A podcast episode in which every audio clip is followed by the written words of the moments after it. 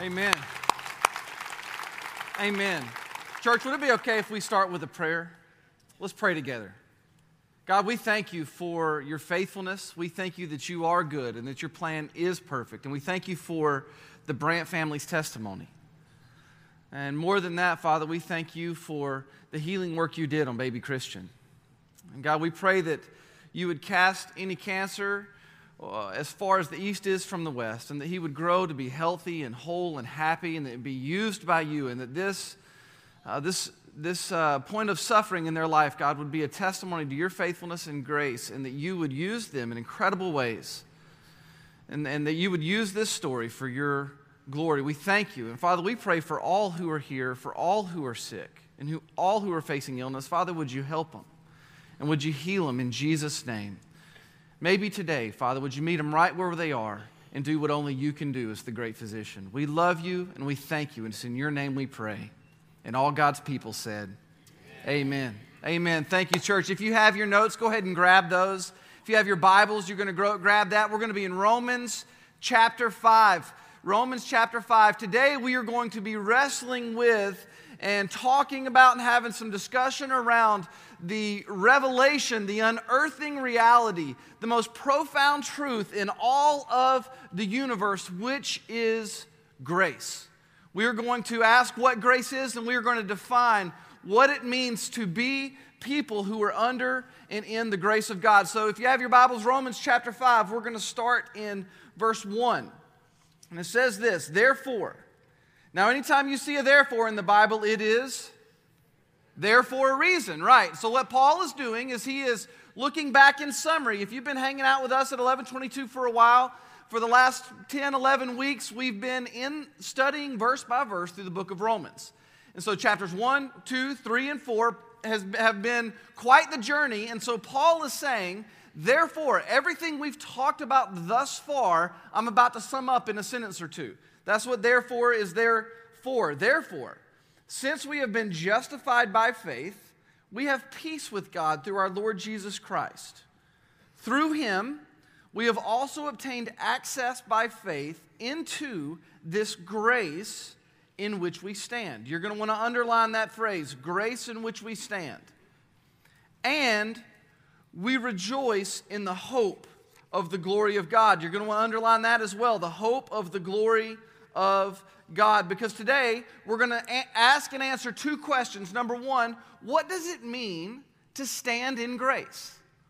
What does it mean to be found in grace? And then the second question is, what does it mean to rejoice in the hope of the glory of God? These are not phrases that we normally use or that are commonplace in our language. So when the Apostle Paul is describing to us who we now are, what is he talking about. And if you have your notes, we're going to use the word grace as a, um, kind of a, an alliteration to help us define what this journey is really all about. So, the word grace, we're going to break it apart letter by letter. The first thing that we want to wrestle with and understand that grace is grace is a free gift. Grace is a free gift. Now, Romans 1 tells us, and if you remember back, and if you missed it, you should totally go check it out. But Romans tells us, Romans 1 tells us who the giver of the gift is, and it paints this really intense and beautiful picture of what makes this gift necessary. Why does God have to give us grace? Why does He desire to give grace to people? Now, let me ask you this What makes a gift valuable? Of all the gifts you've ever received, what's been the most meaningful one you've ever you've ever received from one. And what makes it valuable? What gives a gift its valuable?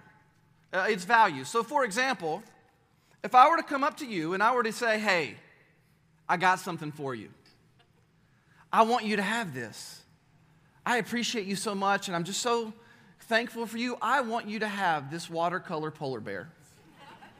I do. I, this, from my heart to yours, would you take this watercolor polar bear? You would be like, Yes. You'd be like, you'd be like, somebody has done lost their mind. Why? Because this it's a watercolor polar bear. It doesn't mean all that much to you. I probably don't mean all that much to you, but to me, this watercolor polar bear is incredibly meaningful. Why? Well, you see that little name right there? It says Abigail. Abigail's my four and a half year old daughter. She's got blonde hair and blue eyes, and she's full of life. I'm pretty sure she's going to end up being an MMA fighter. she's uh, super full of joy, and she walks up to me and she says, Daddy, I have something for you. You see, this is not a watercolor polar bear. To me, this is a gift of love from my daughter. So, what gives a gift its value? Well, one of the things that gives us this value is who's giving it to you. Who gives you a thing assigns value to that thing, regardless of what that thing is. Right? And in the case of grace, the who is the infinite creator of everyone and everything. It is the sovereign ruler over all the universe. It is God Almighty. It is the one who was and is and is to come. It is the Alpha and the Omega, the beginning and the end, the one whose all the universes in all of the cosmos spin around and center around his throne room where angels are flying around him all day, every day, saying, Holy, holy, holy is the Lord God Almighty. That is the who who gives us the gift of grace. And so he makes it incredibly meaningful. But it's not just who gives grace that adds value to it, it's also how much the gift cost. So if I were to come up to you and say, hey, here's a million dollars, I want you to have a million dollars, you'd be like, jackpot, right? You'd be feeling good about that, even if you don't, irrelevant to me. But if I told you I earned this million dollars by swimming across the ocean, fighting off sharks, and overcoming great obstacles, in order for you to have this million dollars, you'd be like, whoa, this million dollars is super intense. So it's not just who gives it, it's how much it costs. And then when it comes to grace, on God's behalf, grace is incredibly expensive. It cost him a lot. It cost him the only begotten. It cost him the only beloved. It cost him his son, Jesus. He gave up his son's life so that we could experience grace. So, grace is not just any old gift, it is an incredibly valuable gift. But a gift of what? A gift of what? If it's a gift, what is the gift? Well, grace is the gift of righteousness by faith apart from works. Grace is the gift of righteousness by faith apart from works. In Romans chapter 2, 3, and 4, uh, we have seen the Apostle Paul elaborate perfectly about the exacting nature of God's righteousness, meaning that righteousness is something that God requires of us and provides to us by the means of faith. And not just faith in God. It's important that we get this clear. It's not just believing that there is a God or not just believing that God's out there somewhere doing something. It is actually that righteousness is given to us by faith in Jesus Christ as God. And in his perfect life, in his sacrificial death, and in his glorious resurrection, trusting in Jesus as our Lord, when we do that, God counts to us righteousness the ability to believe the message of Jesus Christ that he lived the perfect life, that he died a sacrificial death, and that he rose again three days later, of which we're going to lose our minds over next weekend. It's going to be awesome as we celebrate Easter. This resurrected life that we focus all of our life on, the ability to believe in this is a gift. It is an act of grace on God's, behalf, uh, God's behalf in order for us to have the faith to believe. And then when we believe, God credits righteousness to us. Now, we've talked about this extensively over the last few weeks, and so I'm not going to spend a ton of time on it.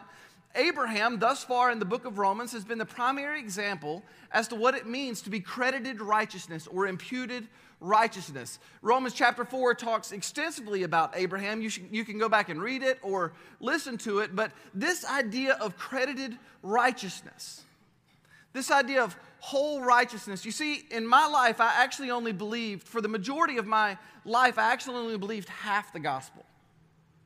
I only believed half of the gospel. I believed that this is kind of how it worked. I thought that, that I prayed some prayer and that I trusted in Jesus and all the life, death, and resurrection of Jesus, and, and, and, and that God would forgive me of my sins and He would clean my slate of all the things I had done in the past. And that, but now it was my job to get to work. And that I had to start filling in my slate with good works in order to stay in God's favor. So God would forgive my sins, but in order to stay in God's favor, I had to do a bunch of good works. But that's not actually what the Bible teaches. It, the, what the Bible actually teaches us is that, that God, yes, He forgives us by this merciful act of grace through the life, death, and Jesus, uh, of Jesus Christ, for sure. But He then writes Jesus' name on the slate. And it is Jesus' good works that sustain me for all of eternity. It is completely apart from works. It's unmerited, it's unconditional, it's unlimited. I can't earn it. There's nothing I will ever do or have ever done that could put me in God's favor. God's favor toward me is a gift from God that is righteousness by faith. So, how's this work? Let me, let me tell it, let me paint it this way. A couple years ago, uh, Pastor Joby and I were on a mission trip in Brazil. And we were down there, and as you know, we, we help plant churches in Brazil, and we support a seminary, a, a multi year program to raise up pastors in Brazil. And we were down there training some pastors, and Pastor Joby was preaching at a conference, and, and we had a morning free. And on that free morning, they were like, hey, we want to take you guys down with a ministry team to work in one of the slums in Rio. And we were like, man, awesome, we're into that. And so we, he and I both have traveled pretty extensively, and so we just thought, you know, we're going to go and pray, pray for some people, maybe get the chance to share the gospel. It's going to be super exciting. So we load up the car, we drive over, and we meet this ministry team. And it's this gentleman in his 60s and a couple of 20 year old Brazilians.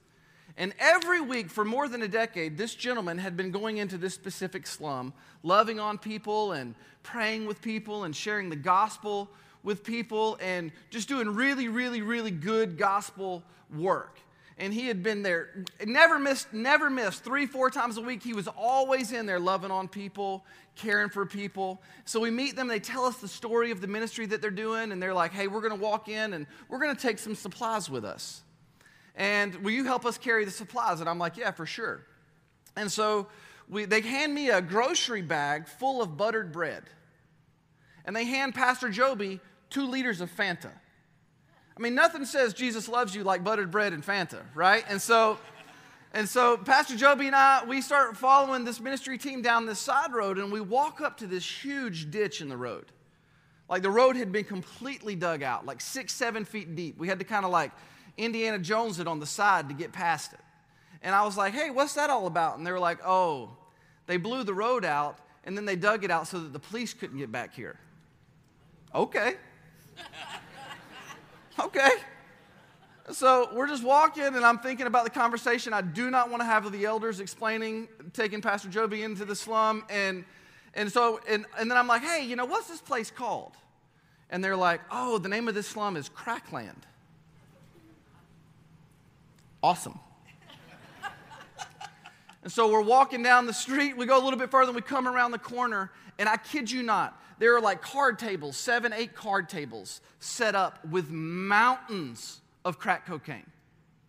I'm not talking about a couple baggies, I'm talking about mountains. There are grown men with automatic weapons. They, it is like right out of a movie, and I'm like, hi. Want some bread? You know, like, what are you going to do?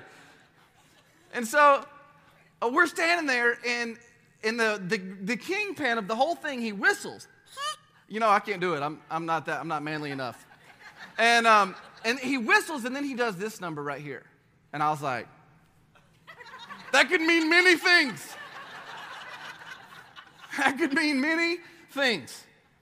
And so we, and everybody stops. All the people buying crack, dozens of them, they back out. And all the people selling crack, they kind of just straighten up. And this, one of the ministry team people that we're with, this little 20 something year old, 100 pound Brazilian woman just starts laying the gospel down. She just starts preaching the love of Jesus, the forgiveness of Jesus, the grace of God. And she's just going at it, and then she prays over them, and she's calling them to repent, to change their ways. And the whole time this is going on, I'm standing there thinking, I'm like, what is keeping these men? You got these two American brothers down here in this slum in Brazil. What is keeping them from robbing us, from stealing from us, from making us leave, or even worse, from killing us. What is keeping these? They, there are guns everywhere. What is keeping them from putting two in the chest and one in the head? And as I left and I started to think about it, is it because they thought we were fine, upstanding young gentlemen? Is it because of our devilish good looks? Is it because they know about the Church of 1122 and all the great works that God's doing in Jacksonville? No. It literally had nothing to do with us. We hadn't done a thing that would keep them from stealing from us or from hurting us. Not one thing. Why? So, why then? Because of who we were with. You see, the man that we were with had earned their respect, he had earned their favor, he had earned their audience. For coming in there multiple days for more than a decade, he had earned the right to be heard, the right to be seen. This is credited righteousness. They credited to us what that man had earned. And in the same way, God credits to us through faith what Jesus earned on our behalf, which is eternity in God's family. This is what grace is it is the gift of righteousness by faith apart from works. We didn't do anything to deserve it, nothing. We never can and we never will, but God gives it freely because of Jesus. So I ask you, as we head into the Easter season, do you know anybody who needs to hear the message of the grace of God? Do you know anybody who's trapped in the religious cycles of legalism or is trapped in addiction or someone who is trapped in the success of the American dream and they are wandering far from God? Do you know anybody who needs to hear the message of the grace of God? And if so, I would encourage you today invite them on Easter. We make it simple for you. In your handout, we have all of our Easter services and service times printed. We're going to have a bajillion services next weekend. A bajillion, that's a Bible word, it's Greek. Bajillion. We're going to have a bajillion services at all of our locations around the city. Easter is an incredibly uh, simple time. It is a time where people who would, would come to church where normally they wouldn't. Do not miss this opportunity to invite someone who needs to encounter the grace of God. Because you know Pastor Joby is going to be preaching some gospel up in here on Easter. And so be, we're praying for your one more. We want to join you in prayer. In the seat back in front of you, there's a respond card. You can write the name of your one more on that respond card, and we're going to be praying for them this week. Invite people to, to hear about this gift of righteousness by faith apart from works.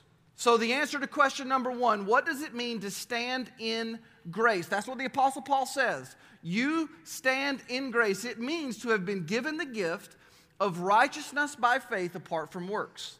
So, why did God give us this, this grace? Why did God give us this gift? He answers it in verse 2 so that we can rejoice in the hope of the glory of God. So that we can rejoice in the hope of the glory of God. What does that mean? Well, in order to answer that, we have to define what is the glory of God. We talk about God's glory in, some, in church a lot, and sometimes I think that the, the human mind can begin to think about God's glory as this like ethereal otherness that's floating out there and is beyond any ability to think rightly about, and that there's no way that we could ever really get a working definition of what God's glory is. But the Bible offers us a completely different explanation. In Hebrews chapter 1 verse 3, the author of Hebrews says this, he, meaning Jesus, is the radiance of the glory of God and the exact imprint of his nature. And he upholds the universe by the word of his power. After making purifications for sins, he sat down at the right hand of the majesty on high. Here's what Hebrews is telling us it's telling us that Jesus is the glory of God.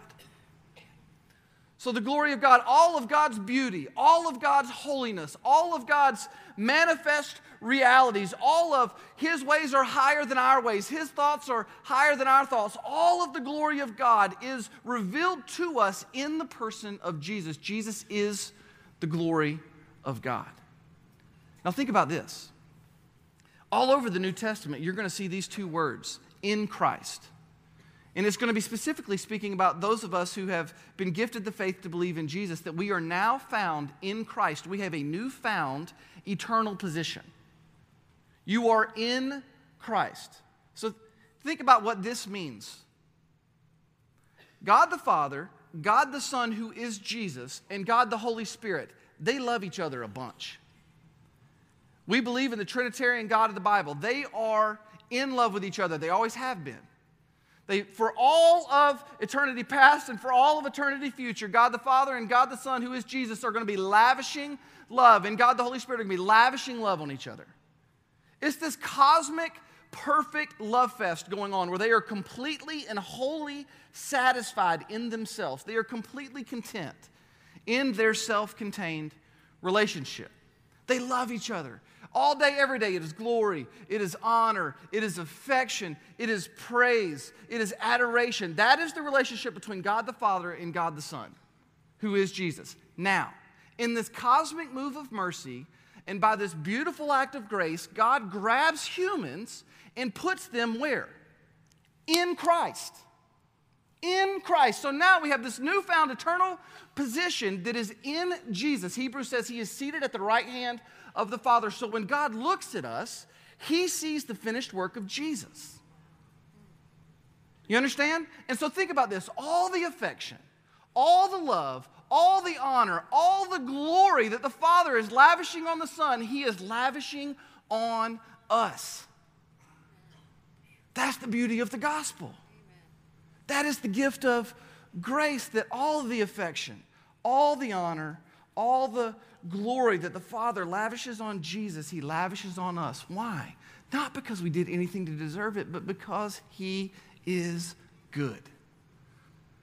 Because He is good. So here we stand, bathed in love, clothed in Jesus' righteousness, heirs to glory, cherished, treasured, adored. You'd be like, hold on, man.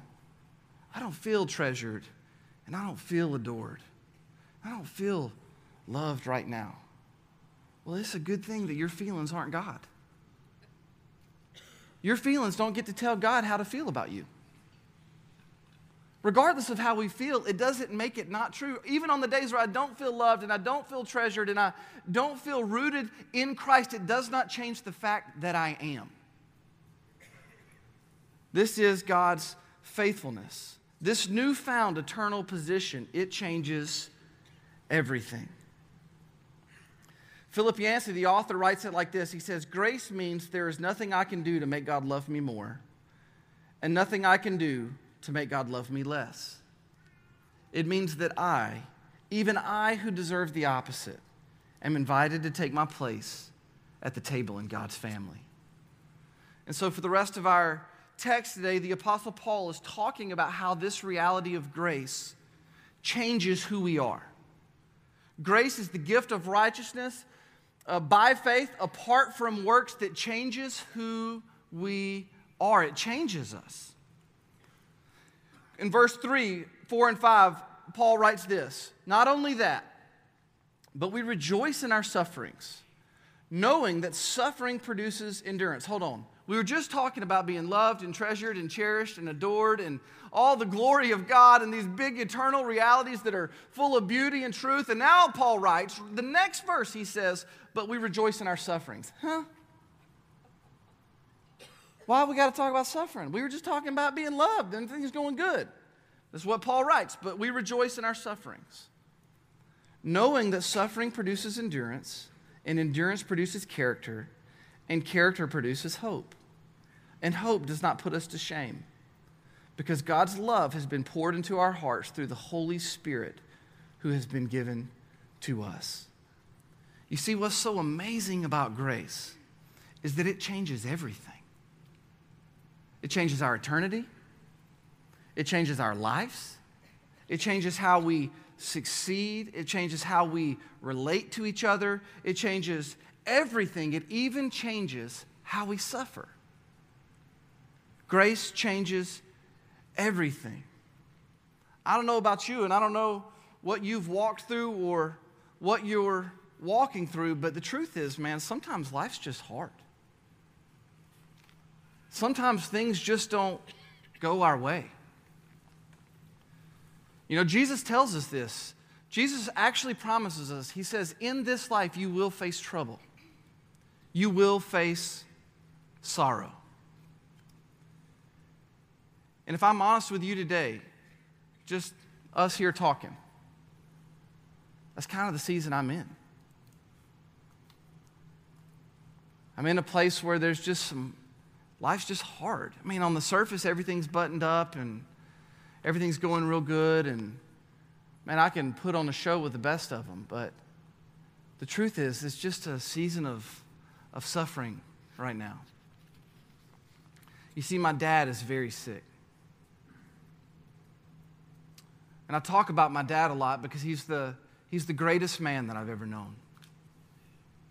He, he, in his prime, he was a, a great Bible teacher. He has degrees in ministry and theology degrees on top of degrees, super intelligent, super godly, super faithful. He's a kind man, he's a gentle man, he's meek, patient. Everything good about me in my life, I can attribute to my father. He pastored at the same church I grew up in, this little small town I grew up in. He was a pastor on staff there for the majority of his ministry career. He and that church, God did great things through them. Thousands upon thousands upon thousands of people came to know Christ through the ministry of this church. It was a mega church before mega churches were even a thing. And my father was also the chaplain for our county police department. And so, multiple nights a week, he would be out doing death notifications in really hard ministry, meeting people in some of their darkest times. And he loved it. He loved doing ministry. He was a community servant. He served on the school board of our county. My father was a good man. He never took himself too seriously, and he, he never talked too much. He, he truly is admirable. And then, as a lot of you know, my mom got sick. And uh, I'm not going to relive that entire story in front of you here today, but as hard as that season was on me, it was insanely hard on my dad. I mean, just think about it the pressure of ministry and raising two teenage boys, and your wife's dying of cancer, been married to her since you were 20, high school sweethearts, your birthdays are, you're the same age, your birthdays are 13 days apart grew up together. See, when my mom died, a part of my dad died too. It was a tough deal. I saw him cry, I saw him fast, I saw him suffer. I never saw him complain, though. Few years go by after my mom dies, and we hold it together for the most part. My dad remarries a wonderful woman who has become one of my best friends on the planet. And shortly after they marry, I'm, I'm off to college, and that's, that's about the time things started to get pretty complicated. I wasn't in college too terribly long, and, and then I'd start calling home. I'd call my dad at home, and he, he wouldn't answer the phone for days. This was strange. Just to tell you how religiously jacked up I was, I would call my dad, and he wouldn't answer, and I'd be like, okay, and then he wouldn't answer twice, and I'm like, okay. And then he wouldn't answer three times, and I swear I'd think the rapture happened and I missed it. and my theology was so whacked out. I didn't know if I, there were days where I didn't know if I was a Christian or not, but I was sure he was, and I thought, oh man, I missed it. And so I'd call my dad, and you shouldn't think that. That's bad thinking. But I'd call him, and he wouldn't answer. And even when we would talk, things were just kind of had lost their flavor.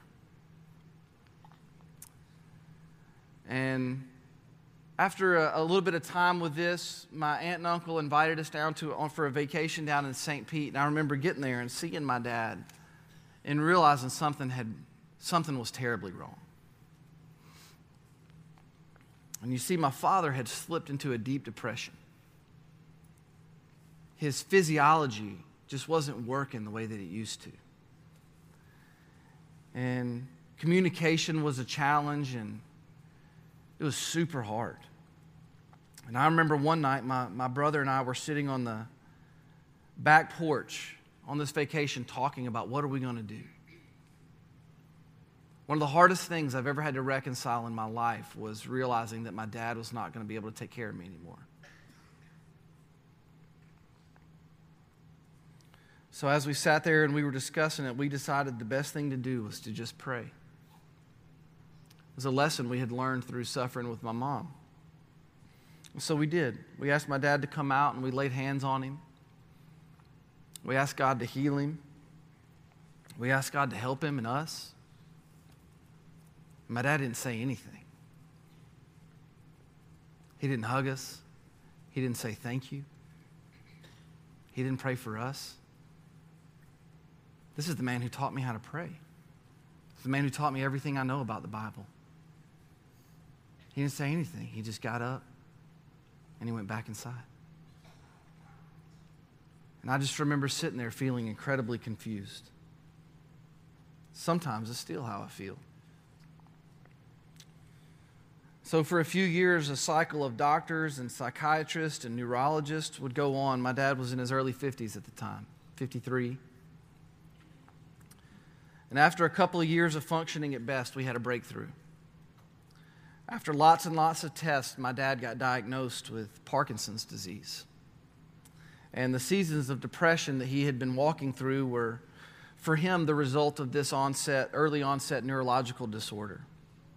You see, my dad's dad, my grandfather, died of Alzheimer's at 57. Now, my dad's in his mid 50s at this point in time, and he's been diagnosed with a degenerative brain disease called Parkinson's. These degenerative brain diseases are brutal.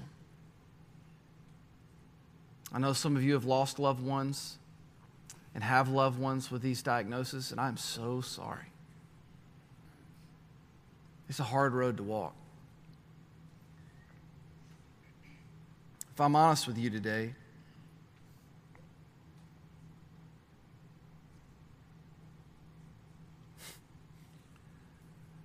sometimes I get scared about my future. I worry about my wife and my kids. When's my time coming?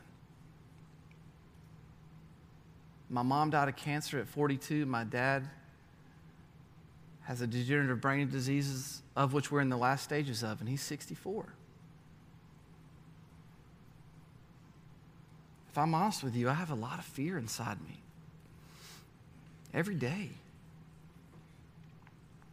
I worry about this stuff. Now, man, I know all the Bible verses. I do, and I preach them to myself. You see, this message of faith versus fear that we preach here, it's real to me. Every day. And here's what I'm learning the ability to have the opportunity to lean into faith and not be a slave to fear, that's a gift of grace. That I have faith to believe, that's a gift. You see how that works? This stuff's real, man. This is our lives. This is not some story that's ended and we have decades to process it or any kind of resolution. We're still in it. My dad's very sick. It turns out that he was misdiagnosed with Parkinson's, and he actually has a really rare brain disease known as PSP. He's pretty much non communicative. He is dependent on caretakers, namely his wife, Joyce. Look, if God calls you, or God has ever put you in the situation to be a caretaker for someone who's dependent, listen to me right now. There is no thing on this planet that I have, that I have ever seen that is closer to Christ likeness than taking care of somebody who's sick who cannot take care of themselves. And so, if that's you, take heart. Take heart. We know for sure we're in the last stages of this disease. My For the last few months, my dad has been sick on top of sick. He's been sepsis twice, been fighting a kidney stone. We try to get up there as much as we can. We spent some time with him. He was in the hospital throughout the Christmas holidays, and we're able to spend some time with him. And just a few weeks ago, I was in Atlanta sitting with him, and it came time for him to eat. And so I had the honor of feeding him. See, most days my dad can't feed himself. So I had the honor of feeding him, and I had never done this before. It was the first time for me. And at first, it was, it was terrible. It was, it was not, it was terrible. I'm standing there with this plate of scrambled eggs. I'm smushing them up. And I could see it in his eyes. He could see it in my face, and it's just really hard, you know? As I'm giving him a bite and then another bite, I had this moment where in my mind, I saw my dad hugging my mom in heaven.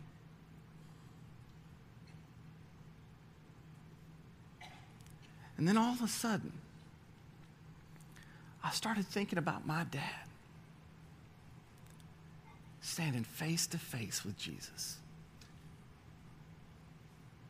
And I lost it. What a gift. All my life, all my dad has ever wanted to do is to glorify God. So to have a moment on this earth to be able to think about my dad being in glory with God, what a gift. What a gift. And if that moment is a gift, how much more significant is the gift that God gives us of eternity with Him? You see, after my father passes from this earth and he has been in heaven one billion years, he will only just be beginning. And so I, th- I think that's what Paul's talking about in Romans 5. I think that's what Paul means when he says that we rejoice in our sufferings because we have hope in the glory of God. I think this is what Paul's trying to explain to us. You see, I'm, I'm sad for sure. I'm confused for sure. But I have hope because I've been gifted the ability to believe in Jesus, and Jesus is my hope. He is our, our hope. You see, Jesus is the giver and the gift. And this gift changes us. And here's how it changes us it changes us by eternally securing us in God's love. That forever and ever and ever, because of this gift of righteousness by faith, apart from works that changes who we are, we are eternally, forever secure in God's love. And here's what that means it means sorrow won't win. Jesus did tell us in this life you will face trouble, you will face sorrow. But right after that, he says, But take heart, because I have overcome the world. So, to be eternally secure in God's love, here's what it means it means sorrow won't win. It means cancer won't win. It means that degenerative brain diseases don't get the last word. It means that the curse of sin in this world doesn't win, that death doesn't win. It means that Satan won't win. To be eternally secure in God's love means that Jesus wins. He wins. And it is in his victory that by faith we now stand. And so, because he wins, we win. This is what it means to hope in the glory of God. So, my prayer for you is that wherever you are and whatever you're going through, whether it be success or suffering, that somehow today your heart would be encouraged. You're not in this alone. God loves you. God has extended a free gift to you, which is the righteousness by faith in Jesus Christ. He wants to give you this gift of grace and He wants to change you with it. And He wants you to know that you are eternally secure in His love. Not because you did anything, but because He is good. So here's how we're going to end today, church.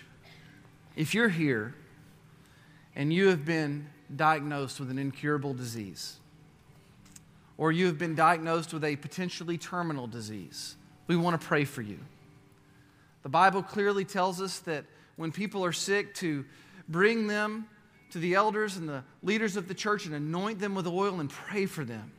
And we want to pray for you. So if you are here and you have been diagnosed with an incurable disease or a potentially terminal disease, or you have a family member who has been diagnosed with one of those things and they're not here today, and you want to stand in the gap for them and receive prayer on their behalf, we want you to come. In a minute, I'm going to pray, and as soon as I say amen, we're going to have people at all of our locations down front ready to pray for you and to anoint you with oil. We believe that God is a healing God. We believe that God can do anything He wants to do. And so we want to pray for you and pray with you. If you've been diagnosed with incurable, potentially terminal, or have a family member who that is true of, would you come so that we can pray for you? Will you stand with me across all of our campuses? As we respond and people come to receive prayer, we're going to worship Him together. Let's pray together as a church. Father, we thank you that you have given us hope and that you have invited us into a relationship with you and that you have extended to us grace. Father, we thank you for your love poured out on us, for your invited for the seat at the table in your family that you've made for us.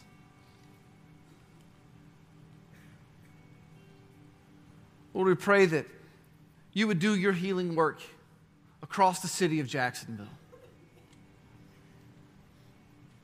Father, we pray that you would respond to our prayers. Father, we pray that you would continue to meet us here. And Father, we pray that your heart would be blessed by our prayers and by our acts of worship.